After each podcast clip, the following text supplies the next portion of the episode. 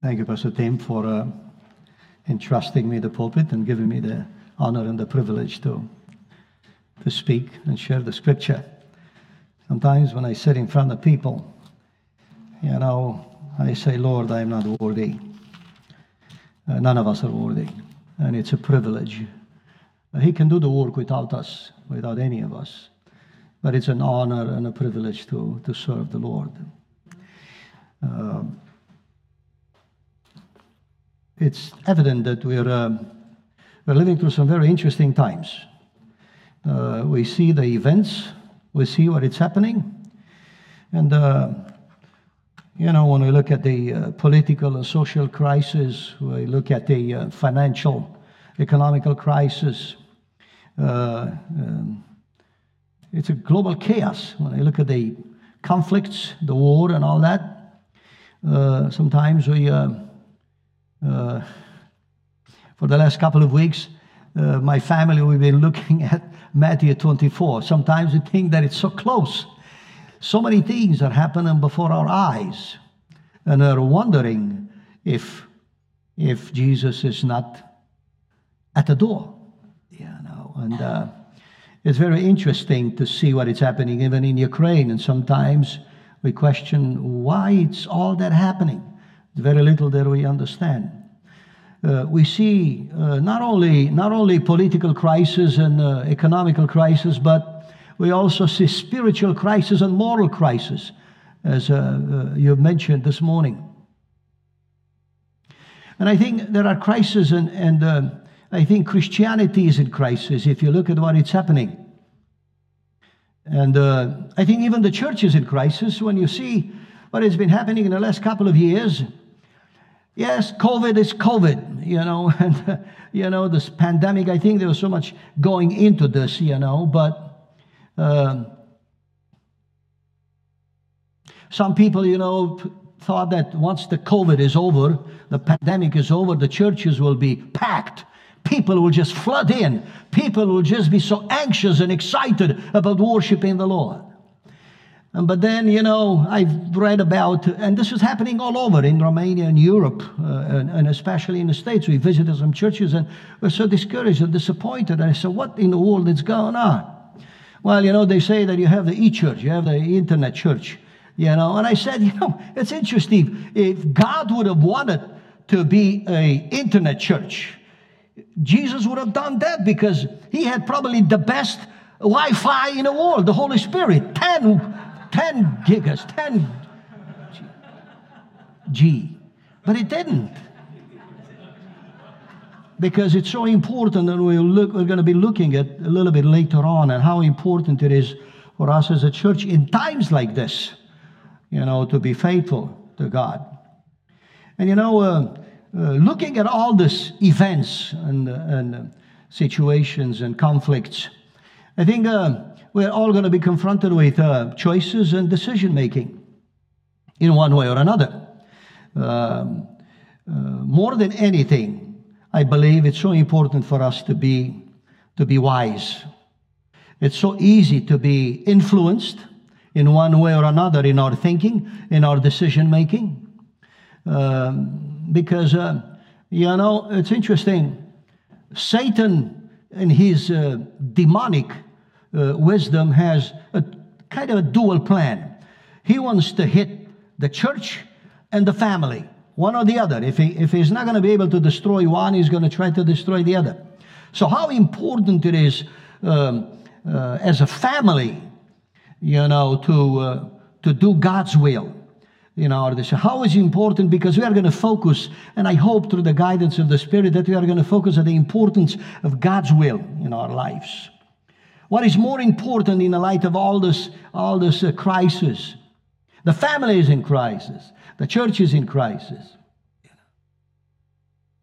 So uh, I, I, believe that uh, uh we, as a nation, uh, I think uh, it's so important to be able to have the guidance of the Holy Spirit in doing God's will as a nation, as a church, as a family, you know, to be faithful to God. There is a passage in Scripture that are just a, a few verses in Ephesians. And I like you to look at it with me. It is in Ephesians 5. This is a very special and very dear to me because it says so much here. Be very careful then how you live, not as unwise, but as wise, making the most of every opportunity because the days are evil. Therefore, do not be foolish, but understand what the will of the, what the Lord's will is. Now, if you look at the verse here, it's very interesting. The, the middle of the verse, making the most of every opportunity. That means, as believers, and we are going to we are, we are children of God, we are Christians. So for us, in times like this, I think that this is a test. The, the times that we are living, it's a test for Christianity. It's really a test for our spiritual maturity. Is it authentic? Is it genuine? You know, sometimes I think of the 10 virgins. It is so disappointing and discouraging. 50%. Five of them, oh, they were, they knew it. They were right on. They had everything they needed, but they're not authentic. So imagine, it will be so disappointing to know that, you know, the 50%, it's not authentic. It's not genuine. For us believers, I think we are put to test. In times like this, I think God looks at us as Christians, as believers. Uh, how, uh, what is our attitude? How is our behavior, our priorities, our values today? Making the most of every opportunity. You know, it was interesting, you know, uh, uh 28 years ago when communism collapsed, you know, our parents fled communism and it was terrible. I'll share a little bit later on, maybe with you. And we were very young when I came. And uh, of course, uh, uh, when communism collapsed, God has, has moved our hearts. It was a missions conference. It was a, a great speaker, and he made an invitation. Very simply, is that anyone who wants to serve the Lord.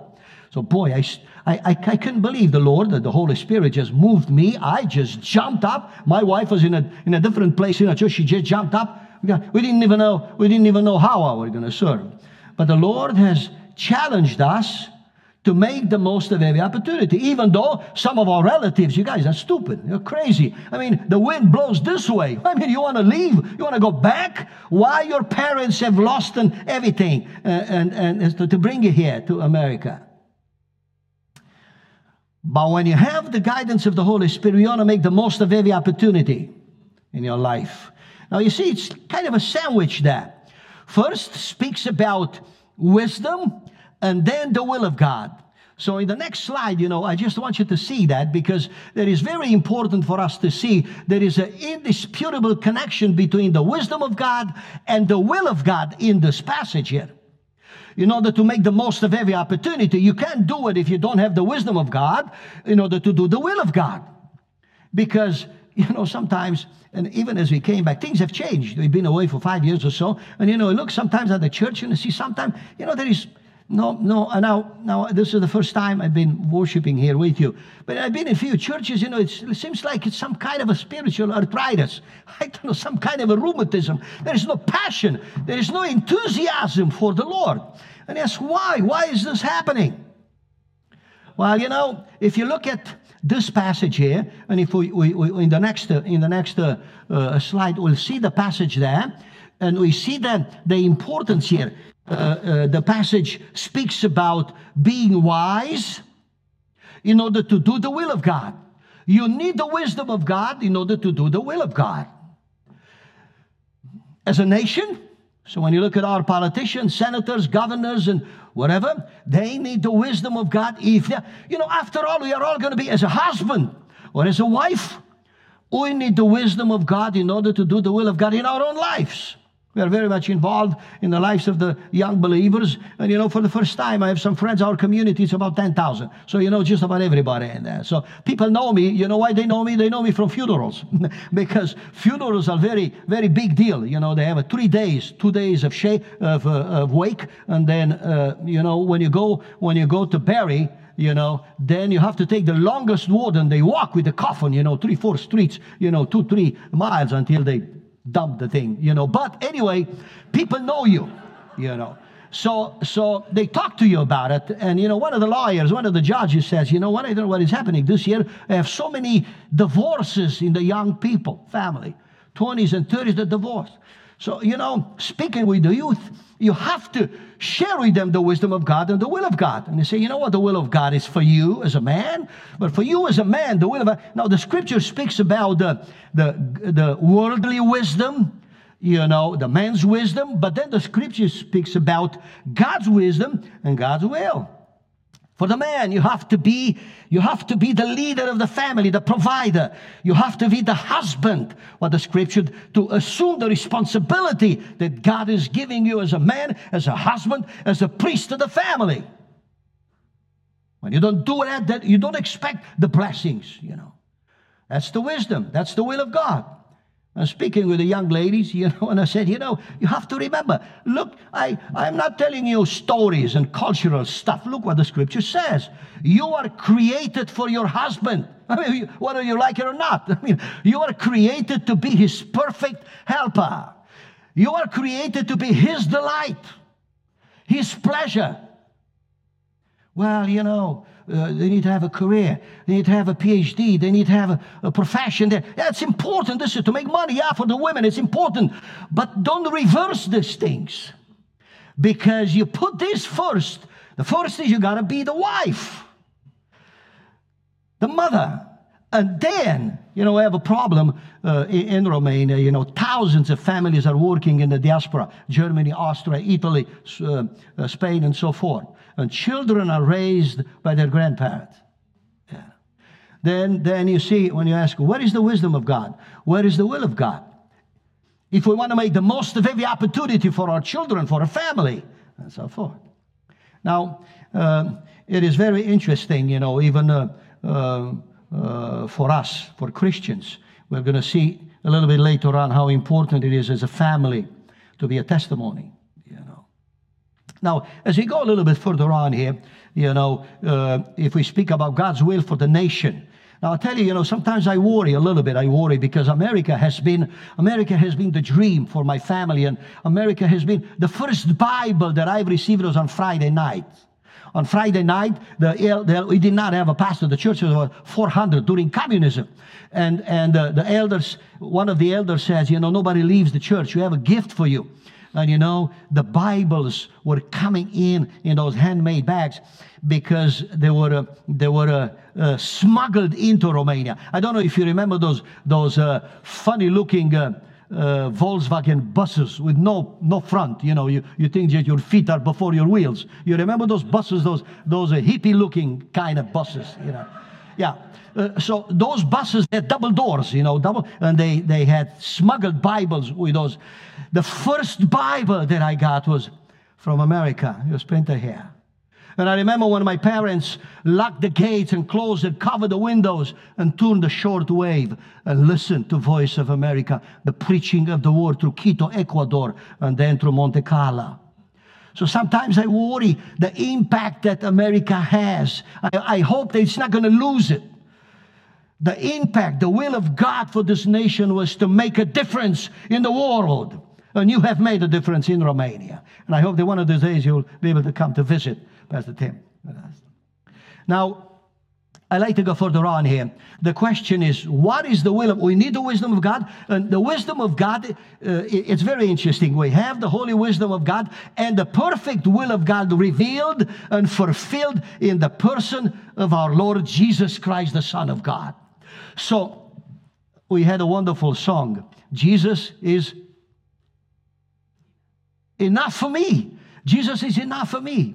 You know, and Apostle Paul speaks of this. But if we look in the scripture, and we have a few passages here, we're going to look at God's wisdom through Jesus and God's will revealed in Jesus Christ. We cannot be wise. We cannot have the wisdom of God. We cannot have the uh, fulfill the will of God if we don't have Jesus Christ in our lives. So look at the passages here in, a, in, a, in, a, in the next slide here. Speaks about the wisdom in our Lord Jesus Christ. So um, a true knowledge. This is, this is such a special passage here. The Apostle Paul in Colossians 2 says, the true knowledge of God's mystery, that is Christ Himself, in whom are hidden all the treasures of wisdom and knowledge in Christ. Now listen, if we don't have Christ, we're in trouble. we're in trouble, know. Listen to this. Hidden, all the treasures of wisdom are in Christ Jesus. That's why Apostle Paul says, I can do all things through Christ who strengthens me. Now, speaking the wisdom here, uh, it's interesting that uh, uh, we have the will of God in Jesus Christ. Uh, Uh, in Christ Jesus, who became for us wisdom from God and righteousness and sanctification and redemption. So we're going to see this verse again here. But speaking of God's wisdom, it says, God has made Jesus wisdom for us. So sometimes I speak with you, listen, you can go to Berkeley, you can go to Stanford, you can go to London, you can go to, to Oxford. You can have all the knowledge that people in the world and educational institutions can give it to you. If you don't have Jesus, you're in trouble. You're in trouble. Jesus is our wisdom, and God has sent him for us to be, to be, to be wisdom for us. Now, if we go, this is in Corinthians 1.30. Now, speaking about God's will in Christ, we have a model and how Jesus fulfilled God's will and is teaching us how to fulfill God's will in our own lives. So if we go further on in the next, in the next uh, slide there, we, we, we are going to see God's will. Okay, we have the will of God revealed and fulfilled by our Lord Jesus Christ. And then we see it in the few verses there. For I have come down from heaven, not to do my own will, but the will of him who sent me. Now imagine, when you do God's will, looking at Christ, he left the splendors of heaven. When you do God's will, you're going to sacrifice and you're going to suffer. You know, there are consequences. But Jesus is teaching us here, for I have come down from heaven not to do my own will, but the will of him who sent me. There is another verse there. This is in John 6, 38, but there is another verse that speaks of God's will. Because, you know, is, uh, is Jesus Christ that enables us and teaches us how to do God's will. For I have come down from heaven, and then in the next, uh, okay, then I said, Behold, I have come in the roll of the books it is written of me to do thy will, O God. I have come to do thy will. So, you know, uh, if we look at Jesus, we learn how to apply God's wisdom uh, from Christ to do the will of God in our lives. Now, the question that we want to answer here what's, what is God's will for us today? There are few answers that we have in Scripture. What is God's will for us? So let's look at the, at the, at the verses. Uh, uh, the, first, the first answer is God's will for us is to be saved through our Son Jesus Christ. And I was so glad you mentioned about baptism because, you know, baptism is that expression, visible, public expression of faith that brings salvation. God is good, and uh, uh, this is good and acceptable in the sight of God, our Savior, who desires all men to be saved and come to the knowledge of truth. God's desire is for us to be saved. What would a man profit to gain the whole world and lose his soul? You know, this is so life is so short, it's so temporary. It's just preparing us for what's to come, for eternity. What can be more beautiful to know that we are going to spend eternity with our God, with our Creator? You know, He sent Jesus Christ because He saw value, you know, in us. He wants us, He desired. We are the only ones created in His image. And this is the will of Him who sent me, that all He has given me, I lose nothing, but raise up on the day. God's desire is for us to be saved, to have eternal life. You know, it's interesting. He who has the Son has life. If you don't have the Son, there is no life. You know, this is not about religion. You know, this is not about uh, this is not about uh, uh, some form of denomination. No, no, no.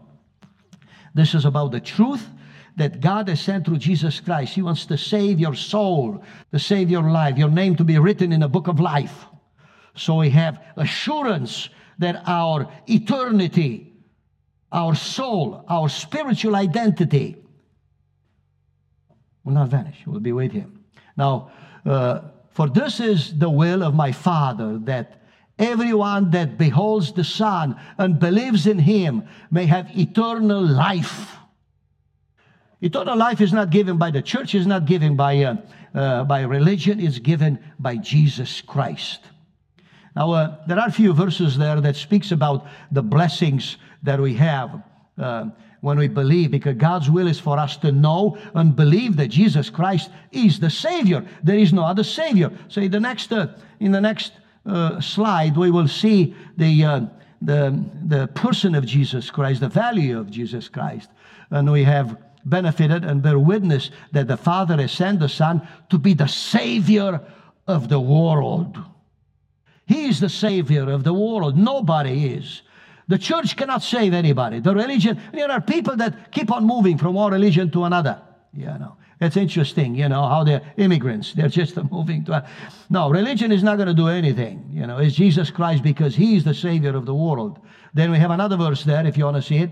For God did not send the Son into the, into the world to judge the world, but which should be saved through Him, that the world should be saved through Him, only through Jesus Christ. Yeah. People who try to do anything, anything but Christ. You know, there is a, during communism, there was a philosophy. It was called uh, atheistic humanism atheistic humanism. Humanism is the doctrine of man worshiping man.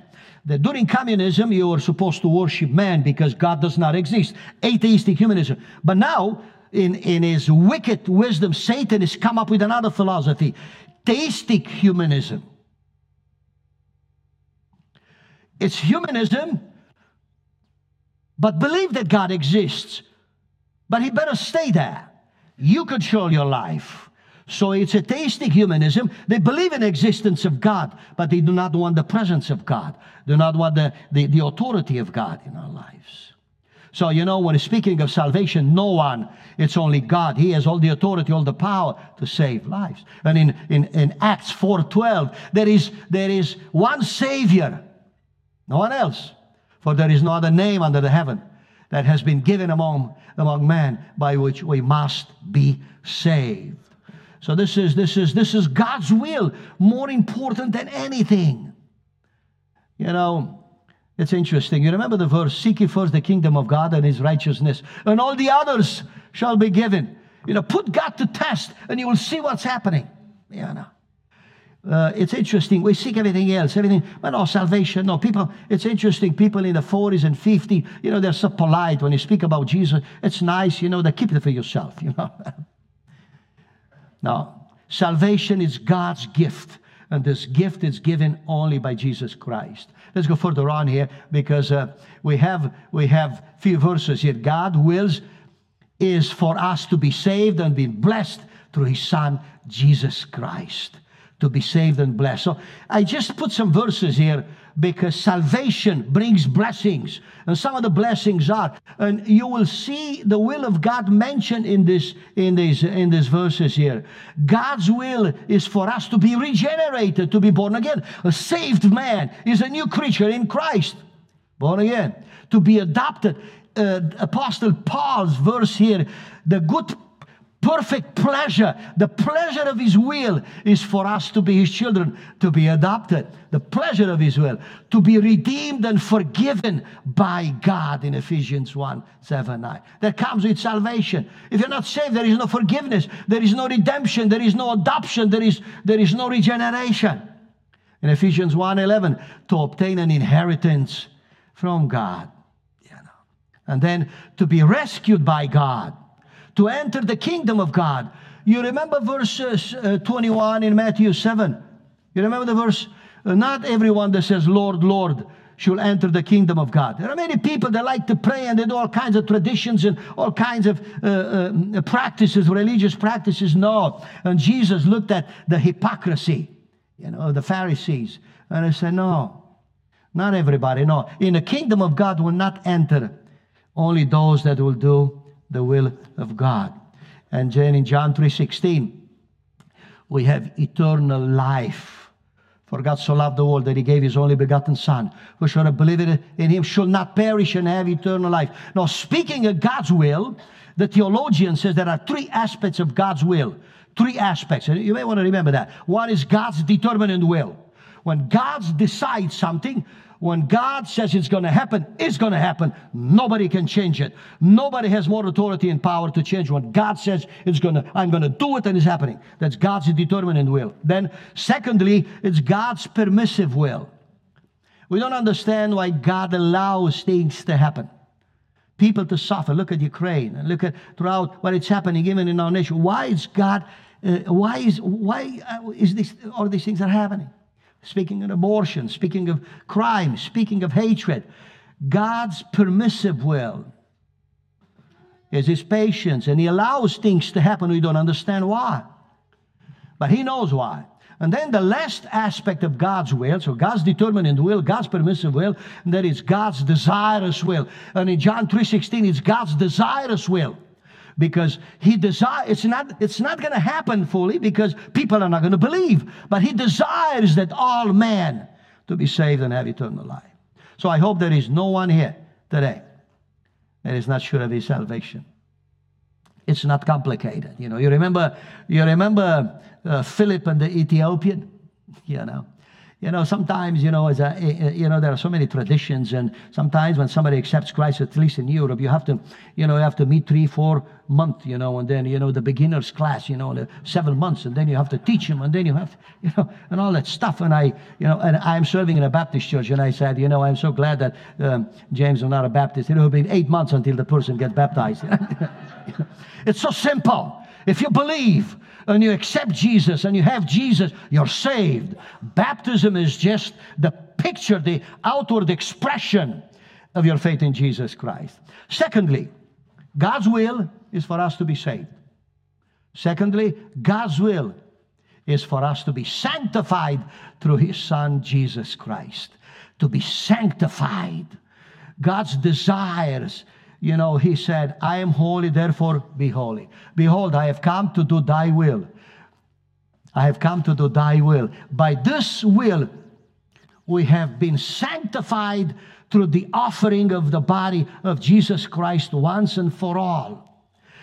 So God's will is for us to be sanctified, to be purified, to be clean by Jesus Christ through his sacrifice. Nobody can sanctify us. God is holy and he wants his children to be holy to be sanctified. And you know, this is so wonderful. When I look at my life and I say, Lord, you're so wonderful. To be sanctified means to be forgiven, to be renewed. We have new verses, some other verses there. It says, But by his doing, you are in Christ Jesus, who became to us wisdom from God, righteousness, and sanctification. Sanctification in Jesus Christ sanctify. You remember the you remember uh, our Lord Jesus Christ, our Lord's prayer in John 17, 17. Sanctify them in the truth. The word is truth. Sanctify them in the truth. It's the it's the scripture that presents Jesus Christ. It's unbelievable. Jesus is the one that why do we get together? We get together because we want to be sanctified. We want to be like him. And we can't do it without, you know, the Word of God, without the Spirit of God, and without the Son of God. So therefore, uh, sanctification, it's God's work. Let's go further on here, speaking about sanctification. God's will is for us to be sanctified and live holy lives in obedience to our Lord Jesus Christ. That's what God wants. Now, we speak of positional sanctification that we have in Christ. Once you have Christ, the past is forgiven. We are new creatures in Christ all sins are forgiven. But then the scripture speaks about progressive sanctification, practical sanctification, that we need to continue on, keep ourselves clean and pure, because that's what God wants. And Jesus is the one through his sacrifice that continuously cleans and purifies us. You know, somebody says, you know, one preacher said, God is not going to pour his blessings on top of the garbage in my life, you know.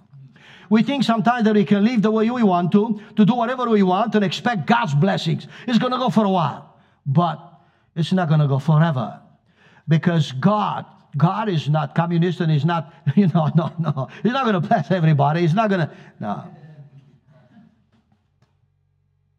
God is truth. And his attributes cannot violate each other. He is, he is, uh, he is just, He is love, He is holy, and uh, His attributes need to be in harmony. Therefore, He will bless those that He sees that are worth blessing. For this is the will of God, that is, that you abstain from sexual immorality. That each one of you know to possess his own vessel in sanctification and honor, not in a lustful passion like the Gentiles who do not know God. Can you believe that? You know, not very long ago, I celebrated uh, 40 years of marriage with my beautiful, I'm still in love with my Esther. 40 years. And you know what I mentioned? Thank you. She is my perfect. I don't know what I would do. I think I'd be in big trouble if it. But anyway, you know, uh, I said, you know, I celebrated 40 years. You know, somebody said, oh, really? With only one? but somebody, you're stupid. I mean, you change it. Get a new one. Get a young one. When you have the Spirit of God, you are concerned about God's view of you. You know what's interesting? I had a lady in the church that came to me and he said, You know, uh, Pastor John, my, my, my, my husband cheats me. She's cheating. I said, Come on. I can't believe that. I know the guy. He's a businessman. He's not doing it. Yes, he does. He got caught. Really? What did you do? Well, she, she, she got hold of his phone, you know, and the guy wasn't very smart, you know. He left all the messages, you know, the thing. You know, and interesting, he got caught. And he says, I'm sure I know. Okay, I said, you know, invite me and my wife to have dinner with you in your home. Don't tell him that you talk to me, you know. And then you both women come and talk to each other, and then I get hold of him, you know. So that's what I did. that's what I did. That's what I did. So I said, How are you doing? Oh, he said, Fine. How's everything with you? How's the business? It's fine. Uh, but spiritually, Jesus, how are you doing? And then he bowed. He said, Hey, don't tell me problems. Don't tell me that you got problems. Yes, you know. What. So he told me. He confessed and he said, Yes. I said, Listen, I'm speaking to you not as a pastor, as a friend, and as a man, as a friend. I understand. You, I understand you're in trouble. And I said, You fall in love with this thing. Don't wait until God will touch what you love the most. Don't fool around. If you're saved, you're in danger. If you're not saved, you probably can go on with this. But if you're a child of God, don't wait. You have a beautiful wife and you have two children. Don't wait until God will touch what you love the most. I said, I'm going to pray for you. And I said, maybe we can meet in a couple of months. And that's how we did. But, you know, he called me. In three months, he called me, John, Pastor John, I have to go to oncology. My wife has cancer. I said, listen, haven't I told you? Breast cancer, haven't I told you? And he was crying. Oh boy, he repented, the guy. I mean, I am telling you, he God healed his wife. But you see, it's interesting. God wants us to be sanctified. For God has not called us for the purpose of impurity, but to sanctification. Because He is going to bless if we stay holy and clean. Now, may God of peace Himself sanctify you entirely this is wonderful, this passage in Paul in Thessalonicus. May your spirit and your soul and body be preserved complete, without blame, at the coming of our Lord Jesus Christ. But you see, it's interesting here that he says, Now may God of peace himself sanctify entirely. God can, even if we sin, even if we messed up, regardless God's grace is sufficient for each one of us, regardless. Divorce, immorality, thieves, liars. He's the one that can sanctify us, and that's the beauty of it. Amen? Amen. Amen. God's will is for us to continue. It says, you know, to continue to be sanctified and made holy by our Lord Jesus Christ. And I, I, I, I mentioned a few verses here, you know, because because they are so important. And if you look at them here in Acts 26, being forgiven of our sins, being washed.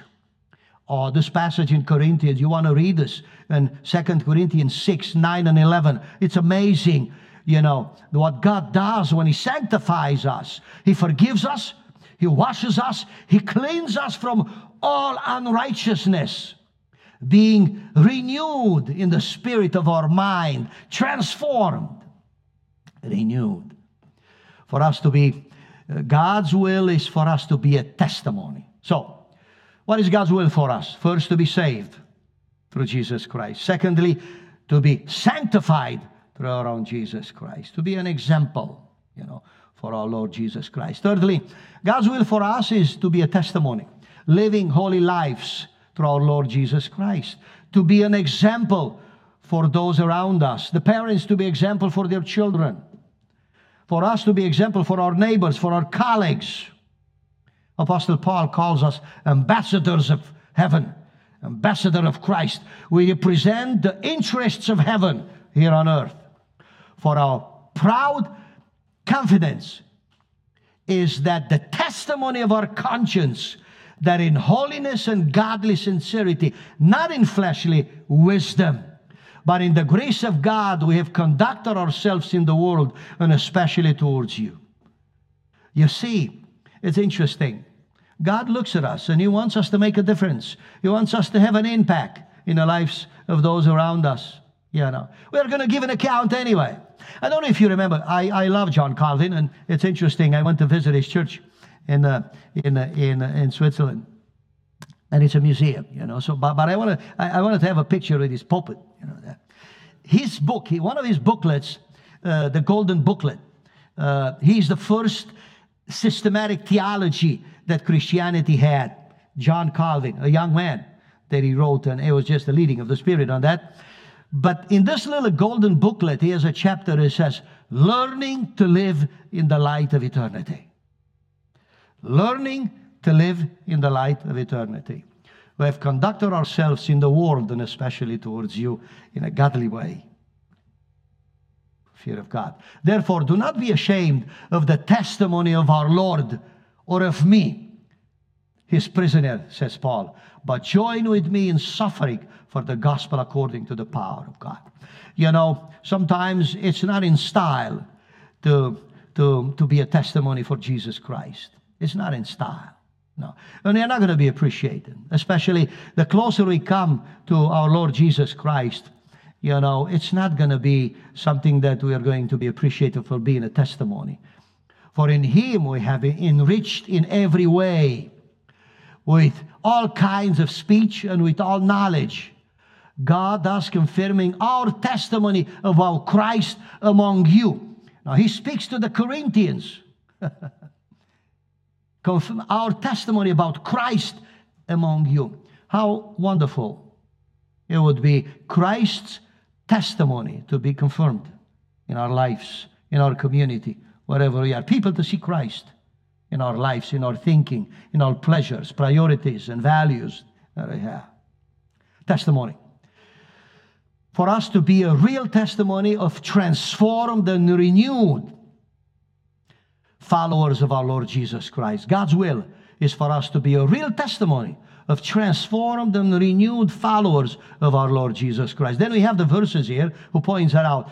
We urge you, therefore, brethren, by the mercies of God, to present your bodies a living and holy sacrifice acceptable to God, which is your spiritual service of worship. And do not be conformed to this world but transformed by the renewing of your mind, that you may prove that what, will, what the will of God is, that which is good and acceptable and perfect. This is what God expects of us. It's amazing, you know, how important it is for us to follow Christ in such a way to be to expose his sanctification in our own personal lives. And you know, for us in Romania, this is very important because uh, living testimony sometimes is more powerful than preaching the word. You know, we have traditions there that every beginning of the, of the year in, in February and March until, until, uh, until Easter, they have evangelistic meetings. Every church has services, uh, sometimes the whole week, every evening with music and preaching. That's, that's kind of the harvest time. So there is preaching, and people, that's when people come to know Jesus Christ. People invite their friends, invite their unsaved relatives, his colleagues, and so forth. Then there is uh, October and November, uh, all the way up to up to uh, Christmas. Again, evangelistic meetings, the churches, this is a practice. For days in a row, they do that. And, and you know, when people see the Christian's life, families, relationships, they fall in love and say, I want to be that way. I want to learn to love my wife like I want to be a wife. I want to be a fa- I want to have a family like these people. So our testimony is important. We're supposed to shine as lights in a wicked and perverted generation. Apostle Paul says in, in, in, in Philippians, we're lights. God's will for us to serve following our Lord Jesus Christ. So, what is God's will? God's will for us is to be saved by our Lord Jesus Christ. God's will for us is to be sanctified by our Lord Jesus Christ, to be a testimony, to make a difference wherever we are in the office, at work, uh, on the streets, shopping, wherever we are, to make a difference for Him. But then, God's will for us is to serve our Lord Jesus Christ. Just as the Son of Man did not come to be served, but to serve and to give His life as ransom for many. The reason, you know, it's interesting. Uh, God's desire is for us to be partners with Him, not just to be audience, passive people. No, we have a few verses there that, if uh, uh, uh, if if you see that, if anyone serves me, let him follow me, and where I am, there shall my servant also be. If anyone serves me, the Father will honor him. If you cannot serve Jesus if you don't follow Jesus, and we don't serve on our own terms, we serve in His terms. You know, He came to serve. If, if you serve, you have to humble yourself. And I see it sometimes. You know, uh, it's not, you see sometimes in the family, you know. And I love to, I like, I, I, I sometimes I don't know, I, I want to be so creative and showing my wife that I care. Now imagine the Lord Jesus looks at us, God looks at us, and his expectations for us is to make a difference. To follow Jesus, to do what Jesus did. Let's see the verses that come now. For us, it says here, if anyone sees me, let him follow me, and where I am. There shall my servant also be. If, any, if anyone serves me, the Father will honor him. If we serve him and if we follow Jesus. Now, if you see the next verse there, it says, God's will is for us to serve as members of the body of Christ, to serve as members of the body of Christ. Now, this is very important here because you see, for you were called to freedom, brethren. Only do not turn your freedom into an opportunity for the flesh, but through love serve one another. to love serve one another. You know, historically speaking, we have picked up even evangelical, most evangelical churches have picked up, and especially in the last few decades, have picked up the, uh, the model of the Catholic model of worship. You know, when you have the Pope and, or the Eastern Orthodox, where you have a priest, you, you hire a priest, you hire a Pope or, or a priest or so forth, you pay him well, and they, they do the job. They're the guru. they do the job. But you know, in the scripture, we are all called to serve God. We have the responsibility because we are giving to serve one another as stewards of the manifold grace of God. Then the next verse, you know, is very important. God's will is for us knowing that we are all that we are all high priests. And the high we are all priests and Jesus is, a, is our high priest. You also are living stones, are, are being built up a spiritual house for a holy priesthood to offer up spiritual sacrifices acceptable to God through Jesus Christ. But you are chosen race, a royal priesthood, a holy nation, a people for God's own possession, that you may proclaim the excellencies of Him who has called you out of darkness into the marvelous light. Each one of us are called to be servants. And when we come together, we get charged up we get encouraged to make a difference because we all have were given the gifts of the Holy Spirit to make a difference. I don't have the gifts that you have. He doesn't have the gift that she has, and so forth. So together, when we come together as the members of the body of Christ, we are called to make a difference. And you know, if the church is in a situation that it is today, because I believe, I believe that many of us are not very serious about the investment God has put in us, in each one of us. We all can be involved. You know, we have a lady, I have a lady in the church that I've been serving. She is uh, 90 years old. And she writes verses with her pen. She writes verses on a piece of paper, just like a credit card.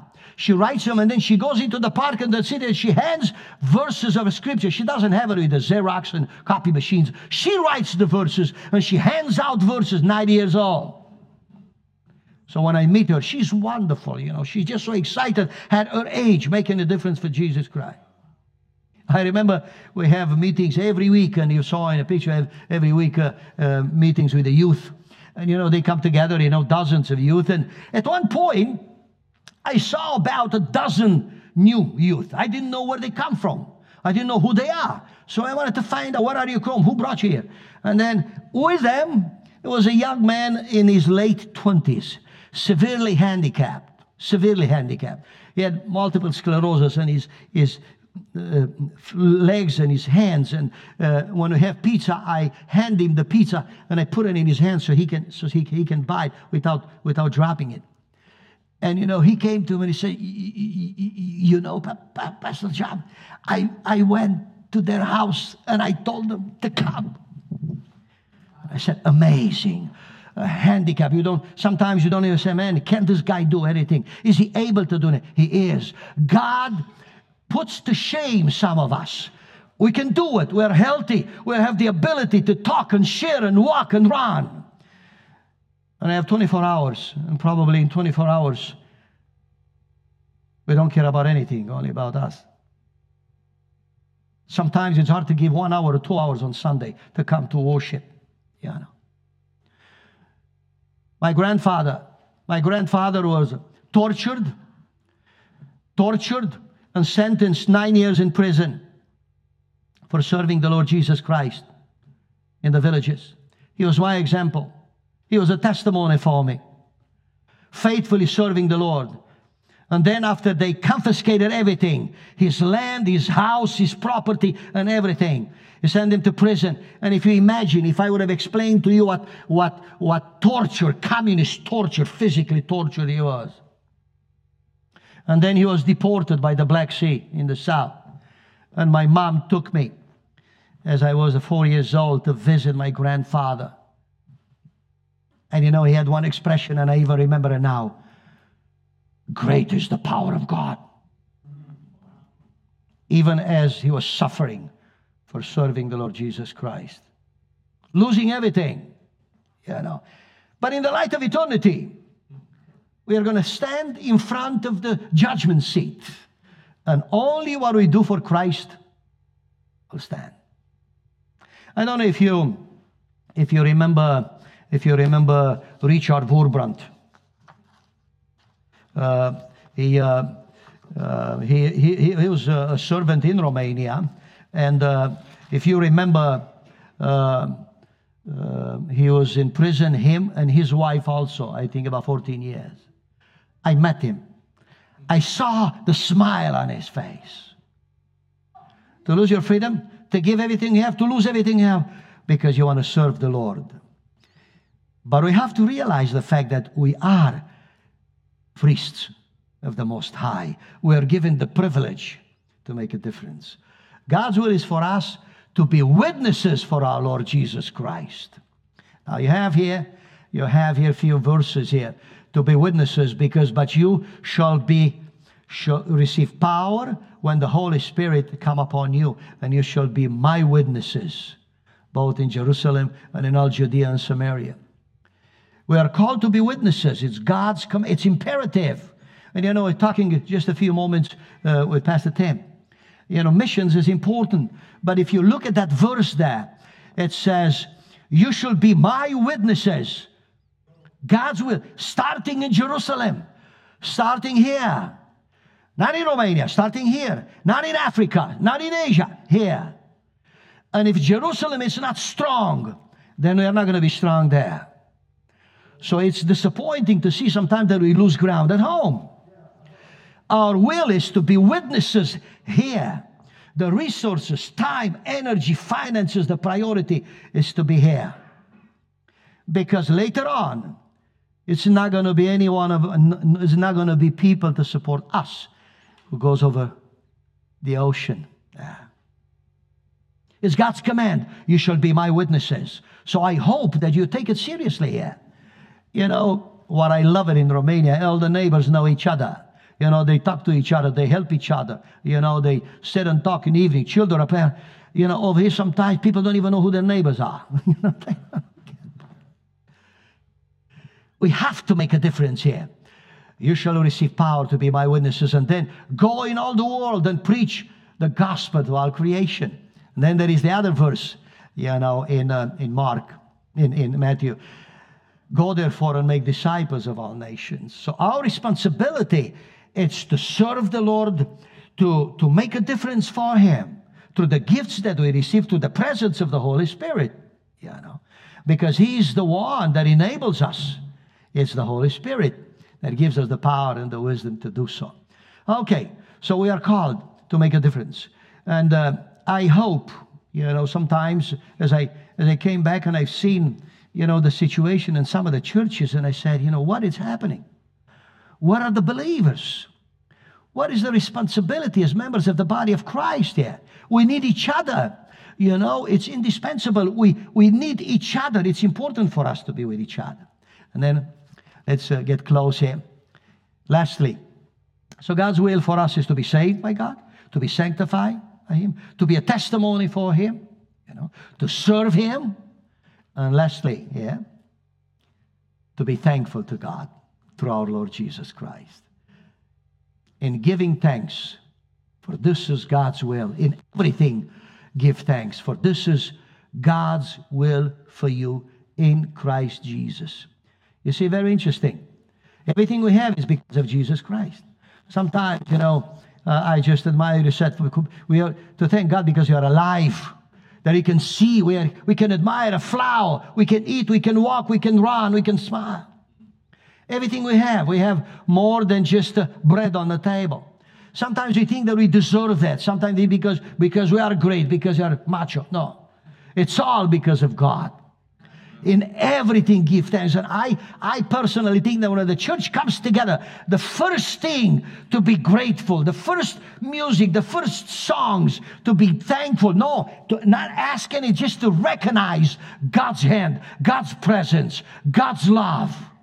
Each to be thankful. Then we have a few verses again that always give thanks for all things in the name of our Lord Jesus Christ, the God even the Father, to be thankful. God's will for us to be thankful through Jesus Christ. Now, in closing, uh, there is a, there is a, there are a few verses there. You know, give thanks for everything. Okay, closing, give thanks for everything. Be thankful for His leading. Okay. Thank God for giving us the victory to offer a sacrifice of thanksgiving. And if you look at this verse, it's very interesting. Not just say thank you to God, but our giving should be a form of sacrifice. It implies giving to God for his sake. Romans 1 21. Be aware of ungratefulness. If you read this verse here, people who are not thankful to God, people who are not grateful to God, they lose their mind. Interesting. The consequences there. Okay? In closing, our prayer. Looking at God's will in our lives, our prayer. Now, the God of peace, who brought up from the dead the great shepherd of our sheep, through the blood of the eternal covenant, even Jesus our Lord, equip you in every good thing to do His will, working in us that which is pleasing in his sight through Jesus Christ, to whom be the glory forever and ever. Amen. God's will to equip us, even if we don't have the desire, even if we don't have the passion, He can put it in our lives the desire to do His will. And then the Psalm 143 Teach me to do your will for you are my God. Maybe that's our prayer. That should be. God, please teach us to do your will. Give us the wisdom, give us the desire to do your will. And then David in Psalm 40 says, I desire to do your will, my God. Your law is within my heart. May the Lord give us that passion and desire in times like this, as husbands, as wife, as business people, as members of the body of Christ, as a church, to do His will. And make surely pray for our nation that our leaders will be passionate more than anything about God's will, to make a difference for Him, to be real testimonies for God, His will to be fulfilled in our lives, in our children's lives, in our communities, then in the whole nation. Thank you for your patience. God bless you.